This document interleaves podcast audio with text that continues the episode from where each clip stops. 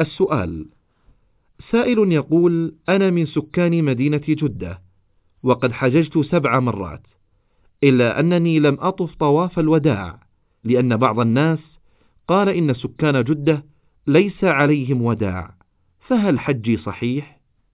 الجواب الواجب على سكان جدة وأمثالهم ألا ينفروا من الحج إلا بعد طواف الوداع كأهل الطائف وأشباههم لعموم قوله صلى الله عليه وسلم وهو يخاطب الحجيج لا ينفرن أحد منكم حتى يكون آخر عهده بالبيت.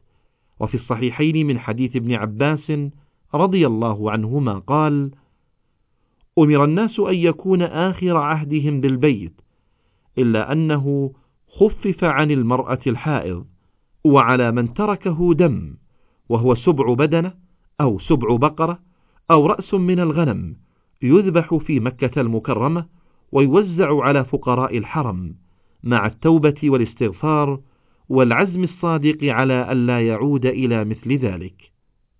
السؤال: شخص كان يطوف بالبيت وهو في الشوط الخامس مثلا وقبل أن يتم الشوط أقيمت الصلاة فصلى ثم قام ليتم الطواف هل يحسب له الشوط الخامس الذي قطعه للصلاة ويبدأ من حيث توقف أم يلغي الشوط الخامس ويبدأ به مرة ثانية من الحجر الأسود؟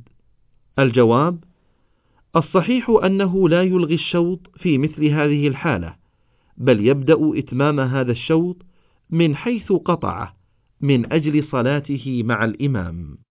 لإعادة سماع الرسالة اختر زر النجمة. للعودة إلى القائمة السابقة اختر زر المربع.